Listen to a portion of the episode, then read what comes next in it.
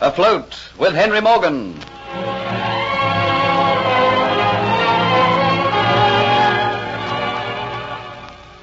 Kitty is so deeply in love with Jeffrey Hunter that she cannot believe he doesn't return her love, not realizing that he only feels for her gratitude and pity. Diaz, who knows of Jeffrey's infatuation for Dolores, is eager that Kitty should learn of it. So, knowing when Jeffrey intends visiting Dolores, he and Kitty hide in the garden of Government House and see Jeffrey making love to her. Seeing this, Kitty's love changes to hate. But instead of turning to Diaz as he expected, she still will have nothing to do with him. But he knows his turn is coming. The imitation gem with which Dolores hopes to make Morgan betray the hiding place of the necklet is made, and she now waits her chance to use it. At the Dolphin Tavern, Kitty tells Jeffrey how she now hates him. They're interrupted by a man who claims to know Jeffrey, but Jeffrey ignores him and leaves. Then the stranger tells Kitty that Jeffrey is a convict who's been sent out from England. So it's escaped that he has, is it? Never you mind. But what you've been telling me interests me vastly. I'd like to hear more. Are you sure that is the man? Well, his name's Hunter, ain't it? And he comes from England, don't he? Oh, and it's foolish that I've been. I should have realized why it was that Jeffrey Hunter didn't want to talk about himself. Tell me, how long would it be now since this man Hunter was sent out, and, and why was he sent? Oh, I don't know how long it was exactly, but not so very long ago. And how can I be sure that what you say is correct? How can you be sure? Listen, lady, wasn't it through me he was convicted? We were in a little scheme together. Well, not exactly a little scheme, but he got involved in a little business I was doing, which was not quite according to the law, see? I took him for a prize mug, and that he was, too. I got away, but he was left to take the blame, and he took it. Set out for life, he was. Now the mug thinks he can ignore me. And you're willing to swear that he's the man, the very same man?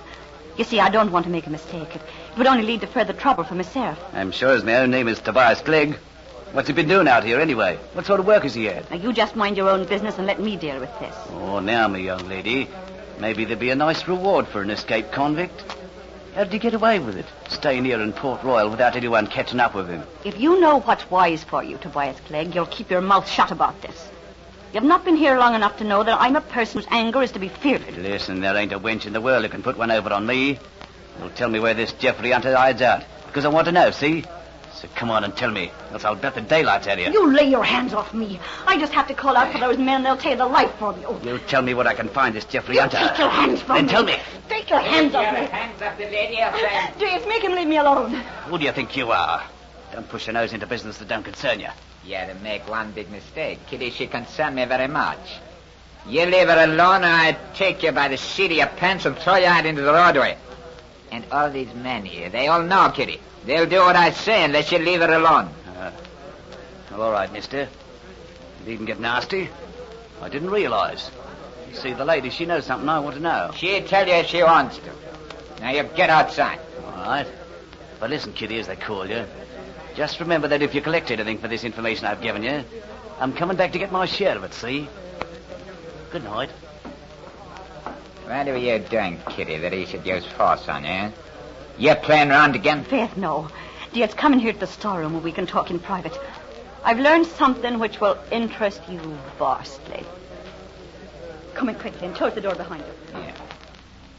Now then, what is it? Hunter was here a while ago, and I told him just how much I hated him. I told him what fate would give me the chance to strike back at him. I told him that. And I'd no sooner said that when a man came in who claimed he knew Hunter. Hunter said he'd never seen the man before in his life and hurriedly left. Well, After he'd gone, the man told me that Hunter is an escaped convict. He was sent out here from England to serve a life sentence. Hunter a convict, eh? By the saints of... Yeah, what is he doing about the Flying Gull? He's escaped. And you know the penalty for escaped convicts. I wonder if he has told Morgan this story. I doubt it. Haven't you ever noticed when anyone asks him about his past, he won't speak of it? And now we know why. Because he's afraid. Oh, this is just what I wished would happen. And so I'll go straight to the authorities. I'll go to Sir Thomas Moffat himself, and in front of that kinswoman of his, Antoinette de Lacy. I'll tell him what I've learned of Jeffrey Hunter. And it'll be with joy in my heart and a song on my lips. I'll see him go to the swamps to work out his hard beats to death of fever and reptiles. And it's right this very night I'm going to see Sir Thomas. Indeed, and you'll do no such thing. What? You'll listen to me. I also have an interest in this little plan of yours. You have not. Yeah, listen to me now. I have a good idea. If you send him to the swamp, he will still remain Morgan's friend. Maybe Morgan help him to escape. Get some of his men to put him on the ship. Then your revenge is no good. Morgan wouldn't dare do that. Morgan would do anything if it suited his purpose. I have a better idea. We can, at the same time, send him to the swamp, destroy Morgan's trust in him, and completely break their friendship for all time. But how can that be done? You have not forgotten the Aztec necklace, huh?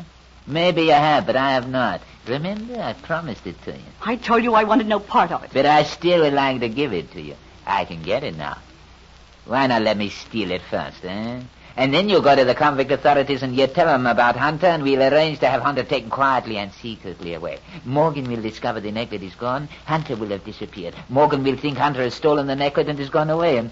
Well, Morgan would never forgive him for that. Why, it's a great idea. And I would, after all this, have the necklet for myself. And maybe you show your gratitude to Diaz, eh? No, Diaz, that I won't do. Very well, then. You see, I'm a changed man. I give you the necklace anyhow.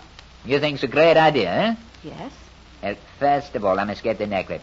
And then you can inform the authorities. very well.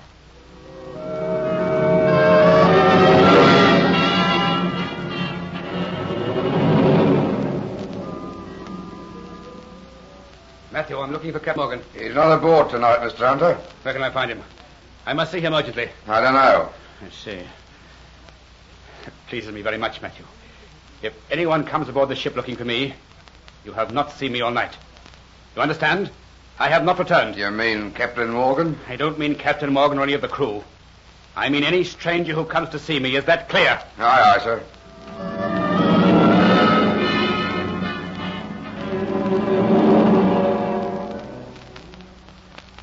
So, it is you, Diaz. Yeah. Let us go out into the garden. I've something most important to tell you. We have to work and work quickly. It is the chance of a lifetime. You mean take the necklace? Yeah. We must do it tonight before Captain Morgan returns to the ship. Why? What is the hurry? Yeah, now, now, come along. Let us talk here in this part of the garden. Listen. Tonight I learned that Jeffrey Hunter is an escaped convict. Indeed.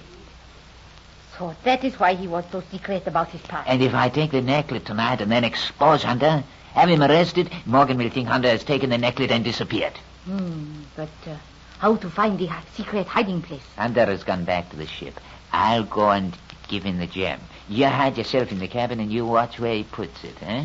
Oh, yes, but I am so sick of him. I am sick of his love-lorn ways. But there is just one thing that's worrying me.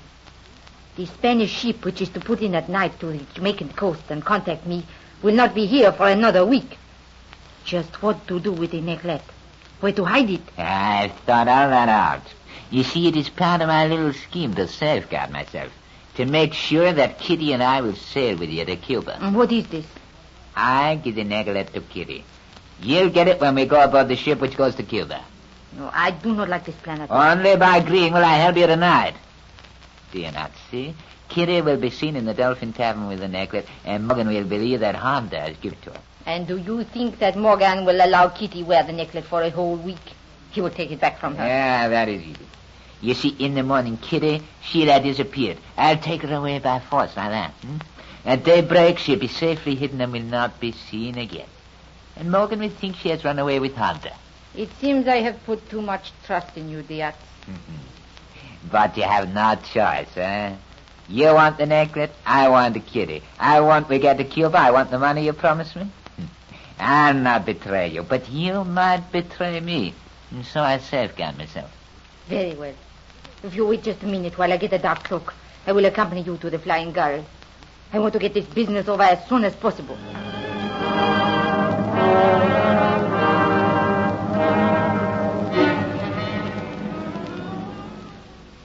Pleased that you paid me a visit tonight, Captain Morgan. Uh, you're tired of my ship, Sir Thomas. Oh, it's been a day of surprises for me. Eh, Colonel Atterbury? Captain Morgan, you should have seen Sir Thomas's face when I met him this evening. he had no idea I was in Port Royal. Oh, you say that you came out here in charge of the soldiers guarding the convict ship. Yes, it's my first visit to Port Royal, and right glad I am that I didn't come on the last convict ship. you mean the one that was wrecked on the Jamaican coast? Ah, bad job, that. All hands lost, not one survivor. Uh, you knew Sir Thomas Modyford in England, uh, Colonel Atterbury? Yes, for years and years. Oh, yes, one of my oldest friends. You know, I was sorry, Thomas, that I couldn't get here for dinner. But there were several things I had to attend to. Oh, the surprise was just as great when you dropped in afterwards. I had no idea you were thinking of coming out here. Knowing you were here, Thomas, it gave me an interest. I say, that slave is a long time getting that pork. I think I shall go and see what's keeping him. Um, excuse me, will you? You can keep Colonel Atterbury entertained, that I know more. Yes, very well. Uh, you being uh, such a close friend of Sir Thomas must know his kinswoman, uh, Mademoiselle de Lacy. Know her? know her? Was it not I who brought her from France to England? Oh, she'll be interested to see you again. That she will, Captain Morgan. I hear you saved her from a possible watery grave. Yes, I had that good fortune. Mm, It always amazes me that Antoinette should be French. Looking at her with that raven black hair and those blue eyes, you'd swear she was Irish. What coloring? Black hair and blue eyes. Hmm. That's strange. You know, I've seen the lass often enough. I could have sworn that Antoinette de Lacy had eyes as black as her hair.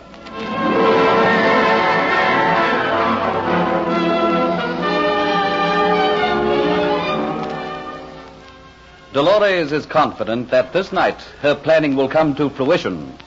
But danger and disaster threaten her in the next episode of Afloat with Henry Morgan.